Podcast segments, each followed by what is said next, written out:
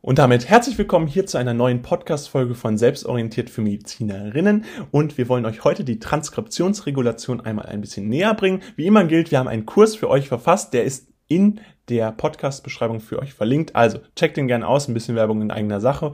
Und ansonsten gibt's den natürlich auch auf Amazon, falls es euch interessiert. Jetzt geht's aber direkt los mit der Folge. Kommen wir nun zu der Unterscheidung von nuklearen Rezeptoren. Dabei gibt es den nuklearen Rezeptor vom Typ 1 und den nuklearen Rezeptor vom Typ 2.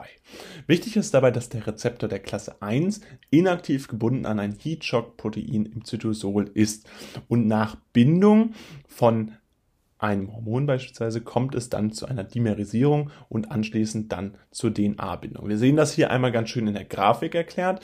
Es ist so, dass wir hier diesen Komplex mit dem Heatshock-Protein bilden und dieser dann nach Bindung entsprechend zu einer Dimerisierung führt und wir dann die DNA-Bindung haben die dann entsprechend stattfindet und dann entsprechend auch diesen nuklearen Rezeptor aktiviert. Bei den Rezeptoren der Klasse 2, nukleare Rezeptoren der Klasse 2, ist es so, dass wir jetzt ein inaktiv gebunden an einen Co-Repressor haben. Das heißt hier, wir sehen schon eine unterschiedliche Struktur ähm, und dementsprechend auch eine unterschiedliche Aktivierung, die hier stattfindet.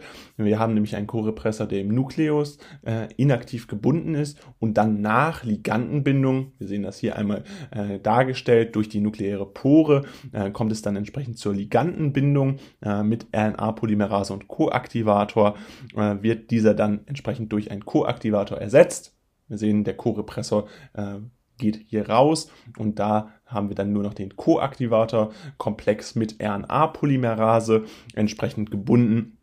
Und dann ist es so, dass wir dann die DNA-Bindung abschließend stattfinden äh, lassen können. Das heißt, hier haben wir auch einen äh, Prozess, der von Inaktivierung zu Aktivierung führt. Rezeptoren der Klasse 2 dabei ganz wichtig als Unterscheidungsmerkmal, dass diese gebunden an ein Co-Repressor-Nukleus vorhanden sind, im Gegensatz zur Klasse 1, wo wir eine inaktive Bindung eines Heatshock-Protein-Komplex im Zytosol vorfinden lassen können. Das heißt, hier einmal die Unterscheidung Zytosol und Nukleus bei Rezeptoren der Klasse 1 und Rezeptoren der Klasse 2. Nun zu einer kurzen Zusammenfassung der nuklearen Rezeptoren der Klasse 1 und 2. Bei der Klasse 1 ist es so, dass wir inaktiv gebunden ein Heatshock-Protein vorfinden, was im Zytosol lokalisiert ist und nach einer Bindung kommt es dann entsprechend zur Dimerisierung und DNA-Bindung.